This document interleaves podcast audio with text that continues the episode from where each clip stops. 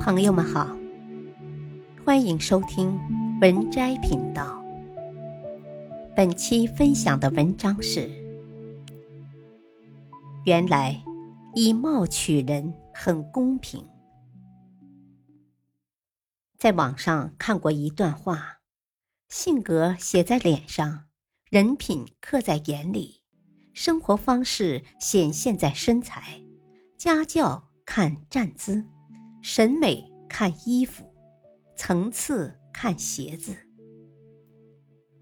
看一个人的形象，不仅仅是看颜值，还要看表情、神态、衣着打扮、谈吐举止。一个人的外在形象就是一面镜子，照出你的所有。一，以貌取人。这是人的本能。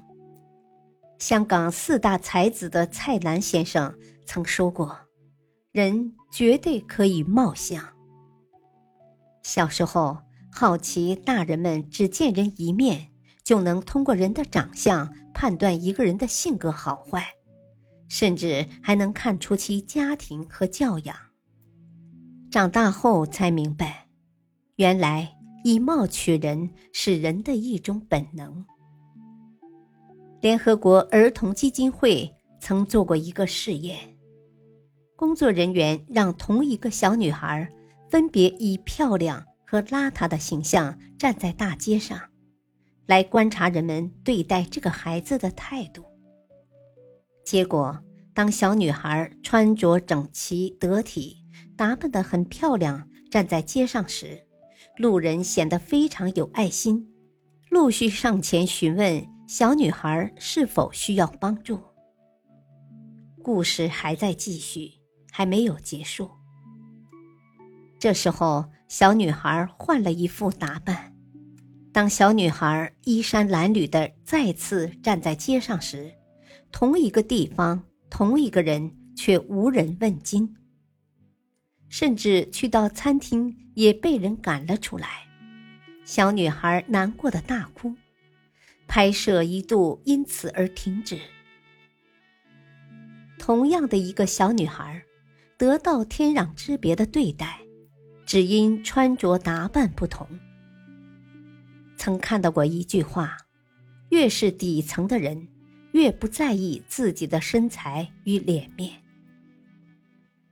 当小女孩衣衫褴褛时，早就被打上了底层人民的标签，而这样的小女孩在大街上一抓一大把，人们早已失去耐心去给予她足够的关爱。而穿着得体、打扮好看的人，不仅仅让人赏心悦目，也至少让人感受到这个人对自己形象的重视，对自己的自律。和对他人的尊重，而这些外在的东西本身，就是鲜明的人格烙印，就是亮眼的吸睛利器。张爱玲也说：“一张好看的脸，就像一本好看的扉页，令人忍不住想读下去。”以貌取人，取的是什么？其实就是第一印象。而第一印象百分之八十以上取决于你的外在形象。形象不只是你的脸，还有你的身材，甚至你的穿着打扮、谈吐气质，这些都是你对外的一份隐形履历。那些形象气质好的人，往往拥有更多的机会，往往更容易被温柔以待。这是很现实的情况，生活在现实的我们同样如此。相亲时，我们更愿意跟外表整洁、衣着得体的人多聊几句；买保险时，我们更愿意信任着装专业、逻辑清晰的销售员。对于陌生人，我们更是习惯的给予谈吐优雅、着装得体者。更多尊重。参加朋友聚餐时，打扮入时、穿着光鲜的人也会自带话题。就连自己的孩子、孙子交朋友时，也会干涉，告诉他不要和邋遢的人一起玩。很多时候，从一个人形象，多多少少可以判断出这个人的生活态度、层次、状态。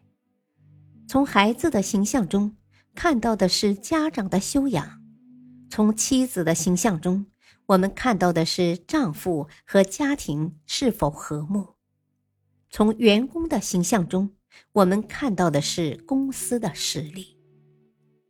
在这个看脸的时代，很多时候形象好真的能当饭吃。二，精致。是一个人的尊严。杨澜曾说：“没有人有义务必须透过连你自己都毫不在意的邋遢外表，去发现你优秀的内在。”曾经，当能力出众的杨澜灰头土脸出去求职时，面试官毫不留情的拒绝他：“对不起，你的形象与你的简历不符。”而回到家，当杨澜洗完头发，坐在床上，一边吃东西一边看报纸上的招聘信息时，房东冲他怒吼：“你这个毫无素质的中国女孩，滚出我的家！”愤怒的杨澜披散着头发，在睡衣外裹上大衣，来到一家高档餐厅的时候，对面精致的老妇人忍不住递纸条给他。洗手间在你的左后方拐弯。当杨澜再次回到座位上，对面的老妇人已经离开，而便签上却多了一句话：“作为女人，你必须精致，这是女人的尊严。”不管是男人还是女人，不论你多么富有诗书，多么才高八斗。多么朴实无华，多么纯真善良！对不起，在你还没有机会展现你的才华、你的内涵、你的品质的时候，你已经因为邋遢的形象上了黑名单，甚至连辩驳的机会也没有。形象藏着一个人对待生活的态度，而活得精致，则是一个人的尊严。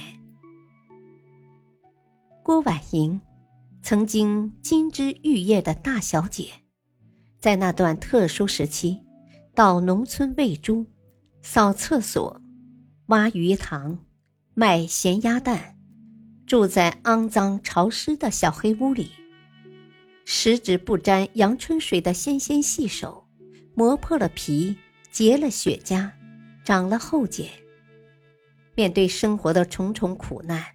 他没有低下高贵的头，他会拾来落花做成胭脂，擦在唇上，微笑着出门。他会穿着干净整洁的旗袍去刷马桶，他会踩着高跟鞋去菜市场卖咸鸭蛋。到了冬天，屋里黑暗阴冷，他却说：“晴天的时候，阳光会从破洞里照下来。”很美。后来有人问起那段岁月，他笑着说：“那些劳作有助于我保持苗条的身材。”被生活粗暴对待过的他，没有因此而变得满脸戾气，依然优雅从容。一个优秀有涵养的人，往往更注重形象，讲究生活品味。一棒枯树枝，一个饮料瓶，都可以让屋子里充满新意。优秀的人不是拥有多少财富，而是对待自己、对待他人、对待生活，从不将就，也从不随意。俗话说：“外在是内在的呈现。”把生命活成自己喜欢的样子。是一种超凡的能力。一个能管理好自己形象的人，那么他的内在方面也会是非常优秀的。俗话说：“人靠衣装，马靠鞍。”你的形象往往决定了你的人生。以貌取人，其实真的很公平。无论你贫穷还是富有，无论你身处巅峰还是低谷，请多注重一下自己的形象，做一个精致的人，对生活多一点尊重，生活才会对你温柔以待。本篇文章选自微信公众号“庄子智慧说”，感谢收听，再会。